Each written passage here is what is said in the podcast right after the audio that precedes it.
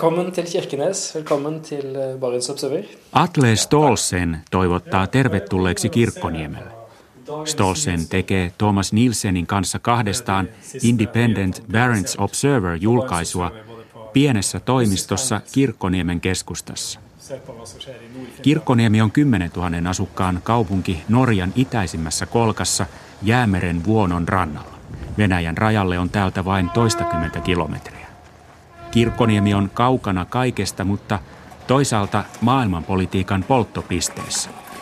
Independent Barents Observer on samanaikaisesti paikallislehti ja kansainvälinen media. Eh, de aller fleste sakene har veldig mange lesere i Washington, i Helsinki, i Moskva, i Brussel. Eh, så, det er en stor internasjonal interesse for det som skjer i Arktis. Thomas Nielsen kertoo, että hänen juttujaan seurataan niin Washingtonissa, Helsingissä kuin Brysselissä. Kiinnostus arktisiin asioihin on suuri. Tässä pienessä toimituksessa on vierailut kirjanvaihtajia maailman johtavista medioista. Kiinnostusta ovat lisänneet hiljattain jaetut luvat öljyn ja kaasun etsintään Barentsinmerellä. Norjan Hammerfestin edustalla on jo avattu Goliat, tämän hetken pohjoisin kenttä maailmassa. Uudet porausluvat ovat kaukana koillisessa Norjan ja Venäjän välisellä merialueella. 13 lupaa on jaettu kansainvälisille öljyyhtiöille. Se ei vielä välttämättä merkitse mitään. Jäämerellä on aiemmin porattu muun muassa Venäjän Stockmannin kentällä vuosikausia tuloksetta. Mye avhenger av selvfølgelig, mye vil avhenge av hvilke typer ressurser de finner i disse områdene. Eh, hvis de finner store olje, oljeressurser, så kan man ikke se bort fra at det vil bli produksjon. Toimittaja Atle Stolsen muistuttaa kaiken riippuvan siitä, minkä tyyppisiä luonnonvaroja löytyy. Jos merenpohjassa todella on öljyä, laajempaa tuotantoa voi tulla, mutta tuotanto on kallista, hän sanoo. Thomas Nielsen kertoo, että muutama vuosi sitten toiveet olivat vielä korkeammalla. Den store optimismen når det gjaldt olje- og gassutvikling i Barentshavet, eh, den kom jo når oljeprisen var godt over 100 dollar per fat. Eh, nå er oljeprisen 50 dollar. Suurin optimismi Barentsin osalta liittyi aikaan, jolloin öljyn hinta oli yli sadassa dollarissa barrelilta. Nyt se on pyörinyt 50 dollarin hujakoilla. Tuotanto on täällä paljon kalliimpaa kuin Saudi-Arabiassa tai Yhdysvalloissa.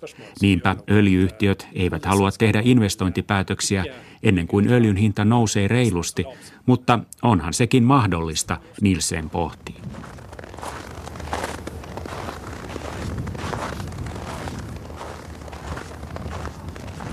Arve Henriksen johtaa Henriksen Shipping laivanvarustamo- ja palveluyritystä Kirkkoniemellä. Hän hieroo käsiään ajatellessaan bisnismahdollisuuksia. Hänen yrityksensä on jo auttanut uusia öljynetsijöitä kuljetuksissa ja kaikessa mahdollisessa sukelluksista pitopalveluihin. It's going to be uh, huge for this part of Norway, uh, not only Kirkenes but for the whole region. Uh, we will have projects supporting the oil companies. We will have um, a lot of people will get employed. Arvi Henriksen arvioi, että Norjan pohjoiselle ja koilliselle alueelle tarjoutuu lähivuosina suuria mahdollisuuksia. Tällä hetkellä Norjan öljyteollisuus toimii lähes yksinomaan maan länsirannikolla. Tännekin tulee uusia työpaikkoja, hän uskoo. Mutta kehityksen tiellä on esteitä. Suurimpana öljyn hinnan lisäksi Venäjä ja sen vastaiset talouspakotteet. Keväällä 2014 Ukrainan sodan takia langetetut pakotteet ovat hidastaneet arktisia hankkeita. Venäjä on itse siirtynyt öljynetsinnässään Barentsin mereltä selkeämmin omille vesilleen Karanmerelle ja Petsoran merelle. Niillekin alueille Kirkkoniemi on Murmanskin ohella lähin palvelusatama. On mahdollista, että pakotepolitiikkaan tulee käänne Yhdysvaltain uuden hallinnon myötä. Donald Trumpin ulkoministeriksi valitsema Rex Tillerson on öljyyhtiö Exxonin johtaja. Ja, det er veldig, veldig spennende eh, med, med, en eh, utenriksminister i USA som er en god venn av Vladimir Putin. Toimittaja Thomas Nielsen sanoo, että on hyvin kiinnostavaa nähdä Yhdysvaltain ulkoministerinä henkilö, joka on paitsi Putinin hyvä ystävä, myös ollut itse osallisena Exxonin ja Venäjän Rosneftin välisissä hankkeissa Karanmerellä. Karanmerestä voi tulla Venäjän suurin öljyalue, jota huollettaisiin Murmanskista ja Kirkkoniemeltä. Näkymät ovat huikeat, mutta Samanaikaisesti Nielsenia huolestuttavat niiden mahdolliset vaikutukset kansainväliseen politiikkaan. Laivanvarustajayrityksen johtaja Arve Henriksen on sitä mieltä, että Venäjän vastaiset pakotteet pitäisi purkaa niin pian kuin mahdollista. We should find a way to end the sanction as soon as possible because uh, the Russian-Norwegian cooperation in this area is vital both for environmental stuff, for business cooperation, tourism, people-to-people cooperation. Arve Henriksen muistuttaa, että Norjan ja Venäjän yhteistyöalueella on elintärkeää ympäristön suojelulle, kaupalle, matkailulle ja ihan ihmisten väliselle vuorovaikutukselle.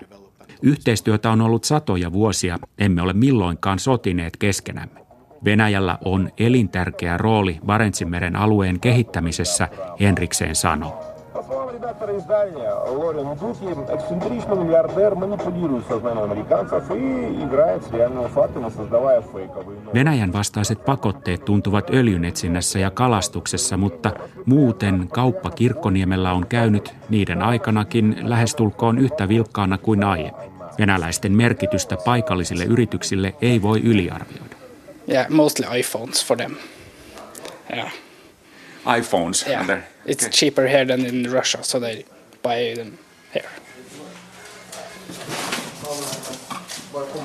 Kirkkoniemen keskustassa sijaitsevan elektroniikkaliikkeen myyjä Trond Grötting kertoo, että venäläisasiakkaita on ruplan heikkenemisestä huolimatta riittänyt. Hänen mobile data liikkeestään venäläiset ostavat etenkin iPhoneja, koska ne ovat Norjan puolella halvempia.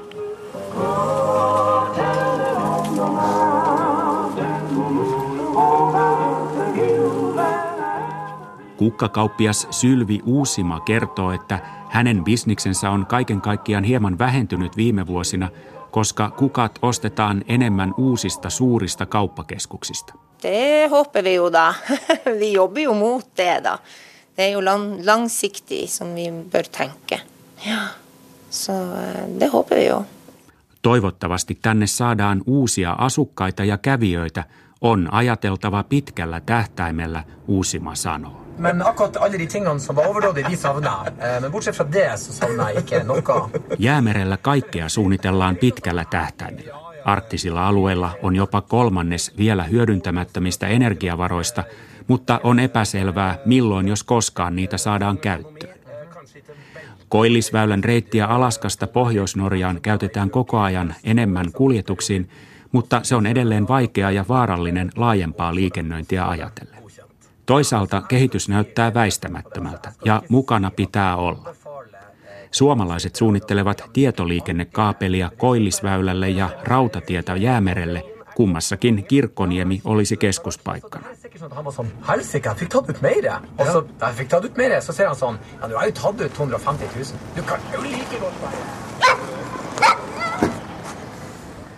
Kirkkoniemen nopeimmin kasvava ala on tällä hetkellä matkailu. Euroopasta ja kaukoidasta saapuvia turisteja kyyditään linja-autoilla revontulien ja kuningasrapujen ääreen.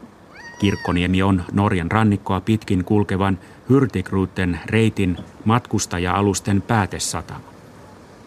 Satamassa on näin joulukuussa hyytävän kylmä, jäämeren viima menee luihin ja ytimiin. Italialaista Giulianoa se ei kuitenkaan haittaa, sillä hän viettää risteilyllä kuheruskuukautta. honey, honey, honeymoon. Honeymoon. I honey. see. Okay. so you are doing the uh, Hurtigruten for... Yeah, yeah, yeah. Saksalainen Siegelken pariskunta on 11 päivää kestävällä risteilyllä toista kertaa. Edellinen oli kesäaikaan. Etwas anderes, ein Abenteuer und das Licht ist einfach faszinierend. Polarnacht und Nordlicht, das ist so das. Siegelket halusivat jäämeren rauhaan Pimeys ja revontulet kiehtovat, niitä ei heidän kotiseudullaan Hampurissa koe. Kaikki jututtamani paikalliset uskovat, että Kirkkoniemi kehittyy lähivuosina. Johtaja Arve Henriksen ennustaa, että pikkukaupunki on kymmenen vuoden kuluttua kuin arktinen Stavanger. It will be like the Arctic Stavanger, uh, have seven months of winter. So we have our own uh, different problems to, to tackle. Uh, but yeah, Kirkenes will be huge when it comes to the three main Norjan Pohjolan seitsemän kuukauden mittainen talvi luo omat haasteensa, mutta Kirkkoniemen kolme tärkeintä elinkeinoa kasvavat. Ne ovat öljy- ja kaasuteollisuus palveluineen, kuljetukset ja matkailu. Meidän on vain puhallettava yhteen hiileen koko Barentsin alue. Valtioiden rajoistakin piittaamatta, koska täällä asuu niin vähän ihmisiä, arvee Henriksen sanoo.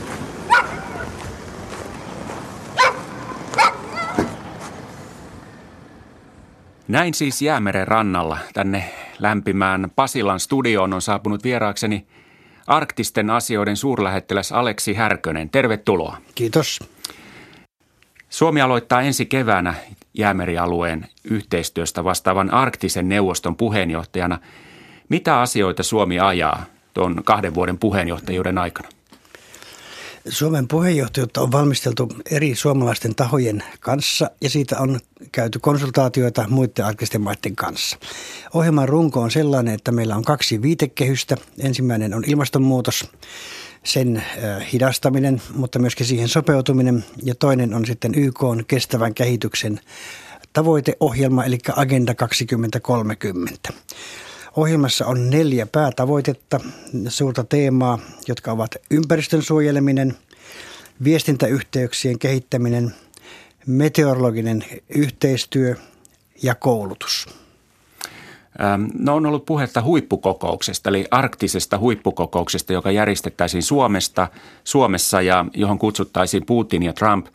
Ähm, arktisten asioiden suurlähettiläs Aleksi Härkönen, tuleeko, tätä, tuleeko tämä huippukokous?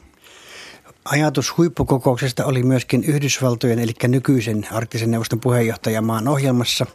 Suomi tulee ilman muuta jatkamaan sitä pyrkimystä, että arktiset maat saataisiin kutsutuksi koolle huipputasolle.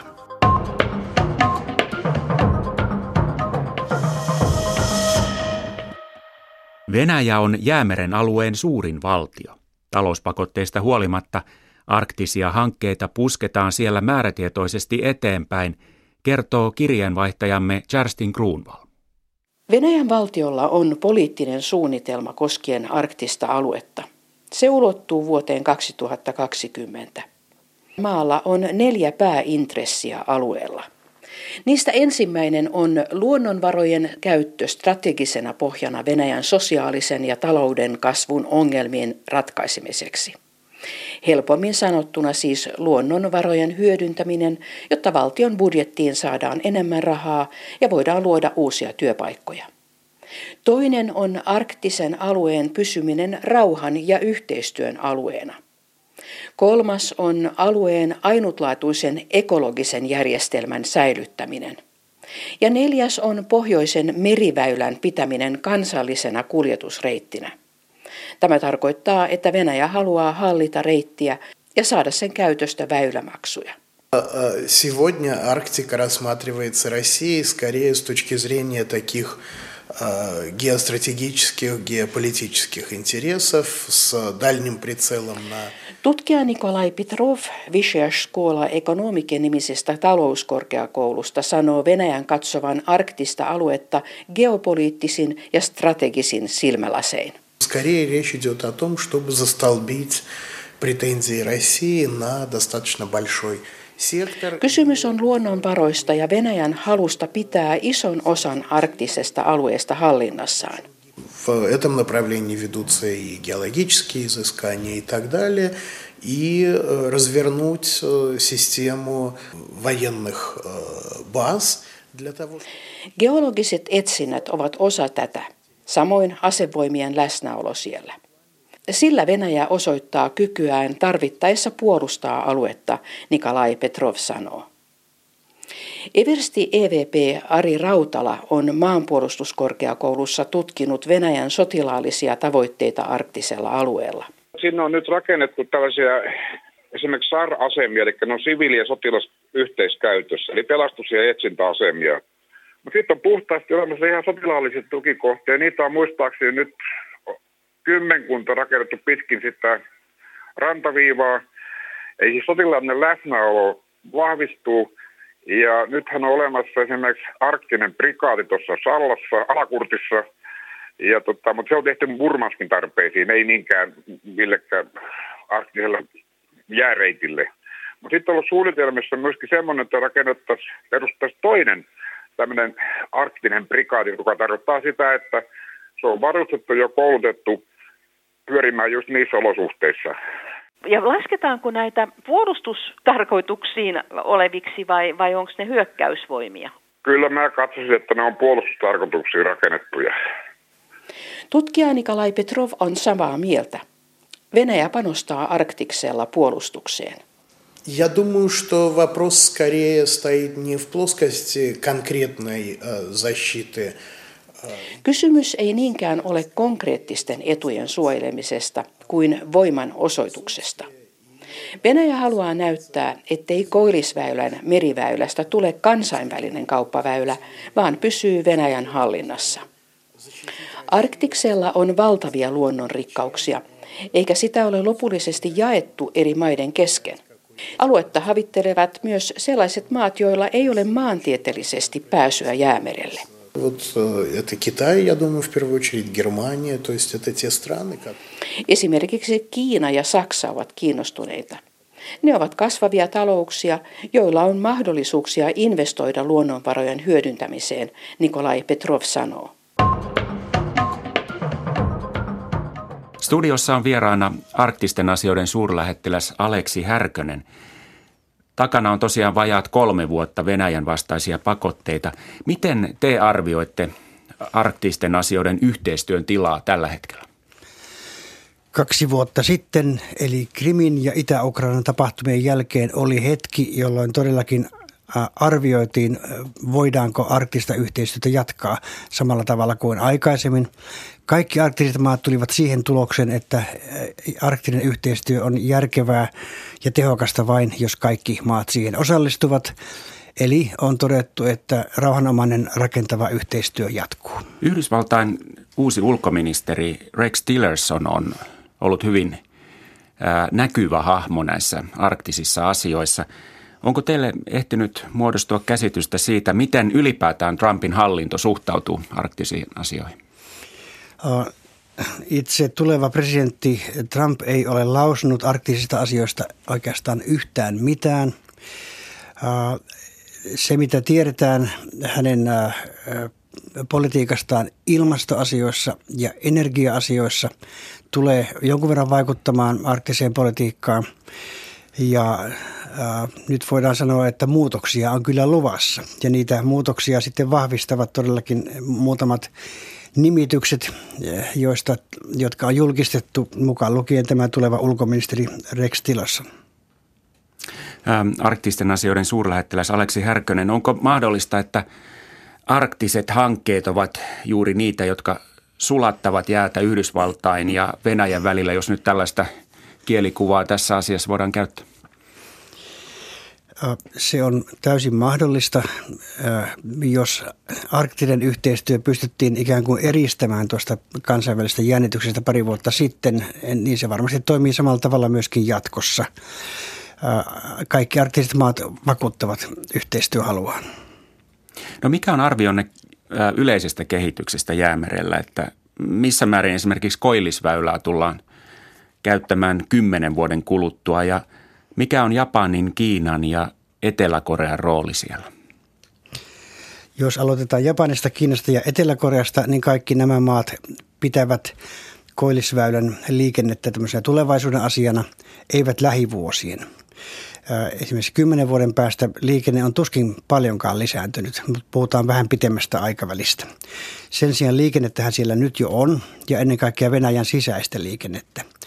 Sitten nämä öljy- ja kaasuvarojen hyödyntäminen Venäjän alueella vaikuttaa huomattavasti siihen, miten paljon liikennettä sillä tarvitaan. Kiitoksia arktisten asioiden suurlähettiläs Aleksi Härkönen. Kiitos.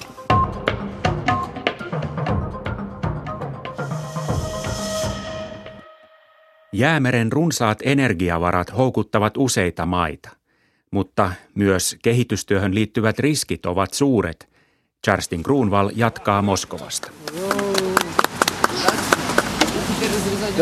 Moskovan keskustassa Strastnoin puistokadulla avattiin paukkuvassa pakkassäässä valokuvanäyttely, jolla on esillä kuvia Arktikselta. Avajaistilaisuudessa leikattiin yleisölle paloja vesimeloneista. Minäkin sain maistaa. Vesimelonista on jostakin syystä tullut venäläisten pohjoisten retkikuntien symboli. Jokaista tärkeää retkeä aloitetaan juhlallisesti leikkaamalla ja syömällä juuri vesimelonia. Näyttely Moskovassa esittää arktisen alueen teollisuutta. Valokuvaaja Sergei Malahov on tehnyt useita retkiä pohjoiseen. Malahovia ilahduttaa, että Venäjä on ruvennut siivoamaan arktista aluetta romusta.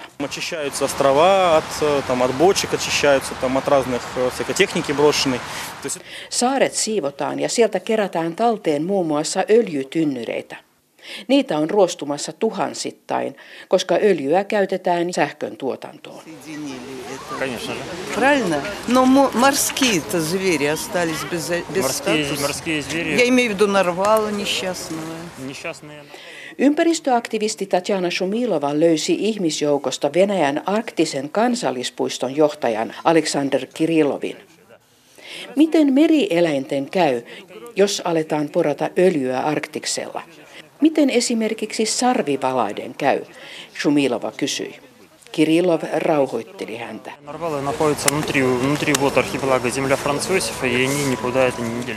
Sarvivalaat ovat Franz Josefin saariston sisällä eikä hätää, Kirillov sanoi. Для меня Арктика большие опасения вызывает, потому что я боюсь, что это индустриальная. Olen hyvin huolissani Arktiksen tulevaisuudesta, Tatjana sanoo. Epäilen, että siellä alkanut teollistuminen vaarantaa alueen elämää. Maailman luonnonsäätiön arktisen työn johtajan Aleksander Shestakovin kasvoille leviää lempeä hymy, kun hän kertoo Arktiksesta, jolla hän on käynyt monta kertaa. Siellä on paljon harvinaisia eläimiä ja erityinen ilmapiiri, hän sanoo. Там люди. Вот то, что важно понимать про Арктику, в отличие от Антарктики. On tärkeää ymmärtää, että Pohjoisnavan alueella Arktiksella asuu ihmisiä, toisin kuin Etelänavalla Antarktiksella. Arktis on ollut asuttu jo tuhansia vuosia, Aleksander Shestakov toteaa. Shestakov pitää hyvänä, että öljynporausta Arktiksella ei ole vielä aloitettu, sillä alue on hyvin haavoittuvainen. Подаль дом со стороны воды Это очень-очень сложная поверхность, и часто нефть попадает в самые разные части этого льдового. Jään pinta on epätasainen, ja sen sekaan voi jäädä öljyä, eikä sitä mitenkään saa siivottua, jos sattuu jokin vuoto. Hän vertaa tilanteeseen vuonna 2010, jolloin Meksikonlahdella sattui suuri öljypäästö.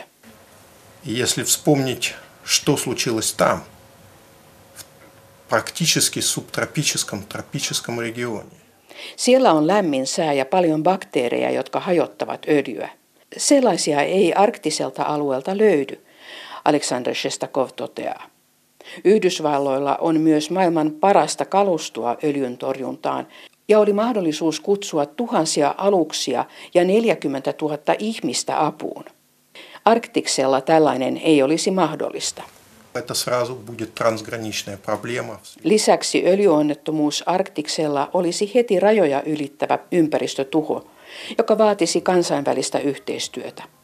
Se tuskin helpottaa tilannetta, jos Arktiksella sattuu vakava öljyonnettomuus, maailman luonnonsäätiön Aleksandr Shestakov sanoo. Vuoden viimeinen maailmanpolitiikan arkipäivää lähetys kuullaan joulukuun viimeisenä päivänä.